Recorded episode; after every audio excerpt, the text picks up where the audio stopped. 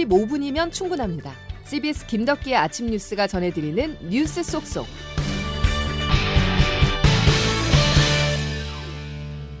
여러분 안녕하십니까? 2월 10일 김덕기 아침 뉴스입니다. 재난 상황에서는 국가의 역할에 대해 생각을 하게 됩니다. 지난 월요일 강진이 발생했던 튀르키예에서는 구조작업 지연과 무너진 건물들의 부실 공사 정황 등을 놓고 정부를 향한 국민들의 불만이 끓어오르고 있습니다. 튀르키예와 시리아의 누적 사망자 수 2011년 동일본 대지진 피해를 넘어섰습니다. 첫 소식 김중호 기자가 보도합니다. 터키 동남부와 시리아 북동부 대지진 사망자가 지진 발생 나흘 만에 2만 명대에 접어들며 지난 2011년 동일본 대지진 당시 인명피해 규모를 넘어섰습니다. 튀르키예 재난관리국은 현지 시간 9일까지 누적 사망자가 17,134명에 달한다고 공식 발표했습니다. 시리아에서 당국과 반군 측 구조대가 밝힌 사망자 수와 합치면 공식 사망자만 2만 296명에 이릅니다. 문제는 앞으로입니다. 붕괴한 건물 밑에 갇힌 사람들 수를 추산조차 불가능한 상황에 영하의 날씨 등으로 생존 가능성은 점점 떨어지고 있습니다. 미국 지질조사국은 이번 지진 사망자 수가 10만 명 이상이 될 가능성이 14%에 이른다는 비관적 전망을 내놨습니다.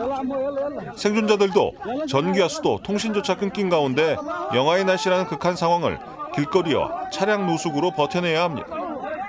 최악의 참사에 무기력한 정부 대응이 계속되자 에르도안 트르키예 대통령에 대한 비난 여론도 들끓고 있습니다.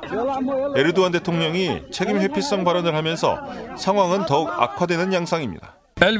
부족한 점이 있지만 현재 상황은 명백합니다. 이렇게 큰 재난에 준비돼 있기는 불가능합니다. 트르키예 당국은 트위터 접속을 차단하며 비난 여론 차단에 안간힘을 쓰고 있지만 효과는 미지수입니다. CBS 뉴스 김주호입니다. 골든타임은 지났지만 희망을 놓기에는 아직 이릅니다. 열악한 환경 속에 기적 같은 구조 소식이 잇따르고 있는데요. 한국 구조대도 현장에 투입된 지 하루 만에 5명의 생존자를 구조했습니다. 계속해서 고문성 기자입니다. 이번 지진의 최대 피해 지역인 티르키의 하타이주 안타키아. 우리나라 긴급구호대가 현지 활동을 시작한 지 1시간 반 만인 현지 시각 새벽 6시 반쯤 무너져 내린 학교 건물에서 구조대원 등에 업힌 70대 중반의 남성이 모습을 드러냈습니다. 생존자가 소리를 냈고 우리 구호대가 통로를 개척하자 생존자가 자력으로 접근해 구조된 것입니다. 기적의 생활은 3시간 반 뒤에도 이어졌습니다. 오전 10시쯤 근처 무너진 5층 건물 잔해더미 사이에서 40살 남성과 2살 배기 딸이 구조됐고 이어 35살 여성까지 3명이 추가로 구출된 겁니다. 2시간쯤 뒤에는 10살 여자아이 구조 소식도 전해졌습니다. 35살 여성이 손가락을 다친 것을 제외하면 5명 모두 건강에 큰 문제는 없는 것으로 확인됐습니다. 72시간, 이른바 골든타임이 훌쩍 지났지만 우리 정부를 비롯해 전 세계 각지에서 온 구조대는 한 명이라도 더 구하기 위한 필사적인 노력을 계속하고 있습니다. 우리 긴급 구호대는 오는 17일까지 열흘 동안 수색과 구조 활동을 할 예정이며 정부는 현지 상황을 봐가며 추가 파견 여부를 검토할 계획입니다. CBS 뉴스 고무성입니다.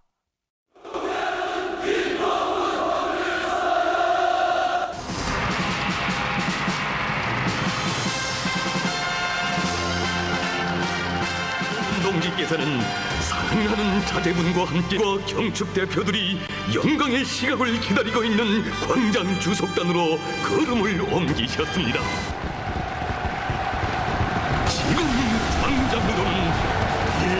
이 자랑스러운 하성 거병들이 최강의 절대 병기들을 위시하여 영차게 들어서고 있습니다. 북한이 건군전 75주년을 맞아 대규모 야간 열병식을 열었습니다.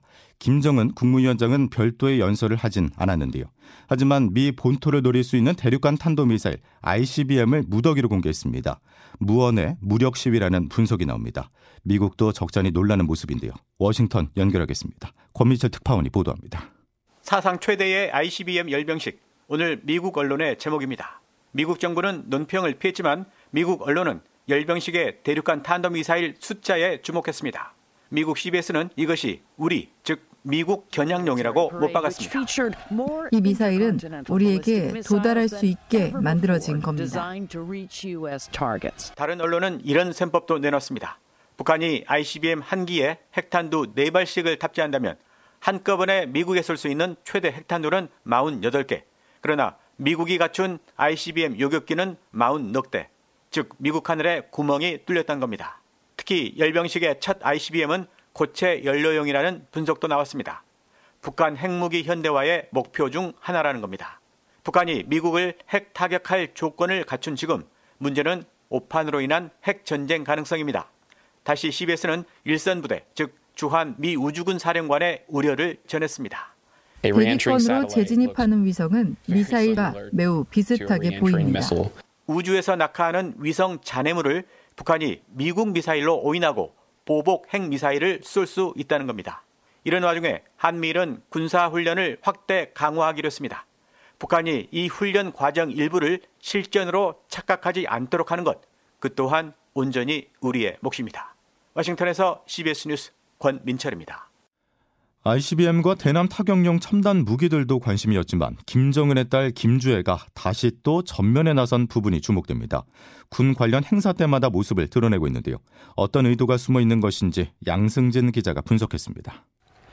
평양 김일성 광장에서 열린 열병식에서 김정은 총비서의 딸 주애가 부모를 양옆에 두고 입장해 주석단 귀빈석의 자리를 잡아 눈길을 끌었습니다. 김정은 동지께서는 사랑하는 자제분과 함께 열병대원들과 경축 대표들이 귀빈석은 주석단 전면에 서서 열병식을 내려다본 김정은보다 위쪽에 배치됐습니다.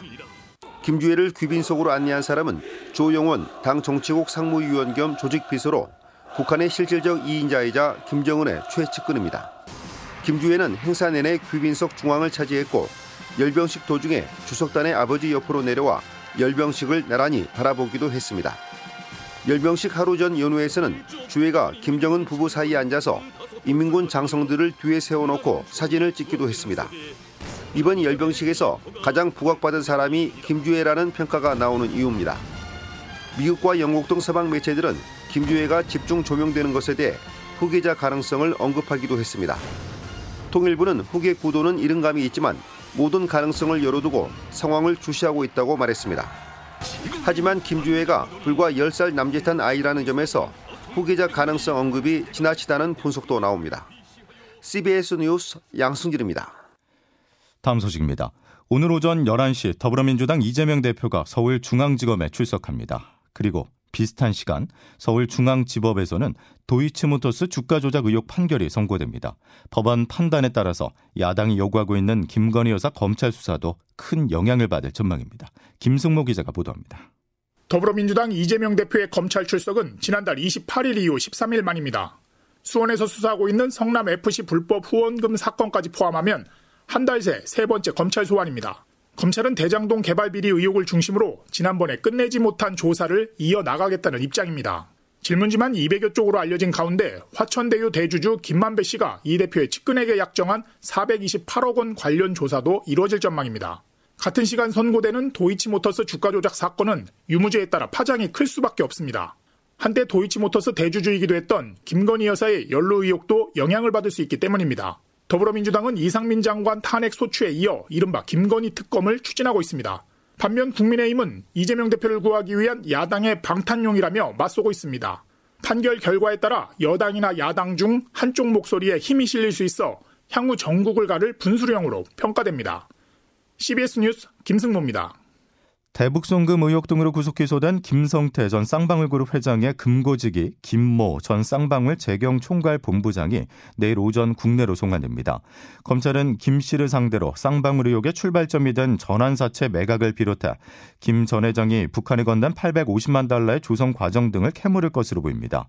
한편 김성태 전 회장의 도피 생활을 도운 수행비서 박모 씨는 어제 구속됐습니다. 야당은 사법 리스크라고 하면 여당은 과열된 당권 경쟁입니다. 전당대회가 다가올수록 화합보다는 분열을 낳고 있는데요. 오늘 예비 경선 결과가 발표됩니다. 당 대표 후보 이제 4명이 경쟁을 벌일 예정입니다. 서민선 기자가 보도합니다. 전체 84만 선거인단 중 6천 명을 상대로 실시한 여론조사 결과 당대표 4명, 최고위원 8명, 청년 최고위원 4명 등의 후보자를 본선 진출자로 확정합니다. 가장 큰 관심사는 김기현, 안철수 후보 중 누가 1위를 차지하는지 또 1위가 과반을 득표하는지 여부입니다. 특히 이번 전대는 이전과 다르게 당대표 선거에 한해 과반 득표자가 없는 경우 1, 2위 후보를 대상으로 결선 투표를 치르기 때문에 컷오프 결과가 중요합니다.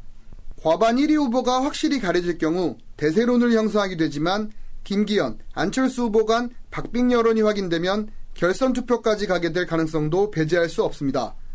여론조사를 통해 드러난 현재까지 판세는 한때 안 후보 쪽에 기우는 듯했으나 나경원 전 의원과 연대를 성사시킨 김 후보가 반전을 만들어냈습니다.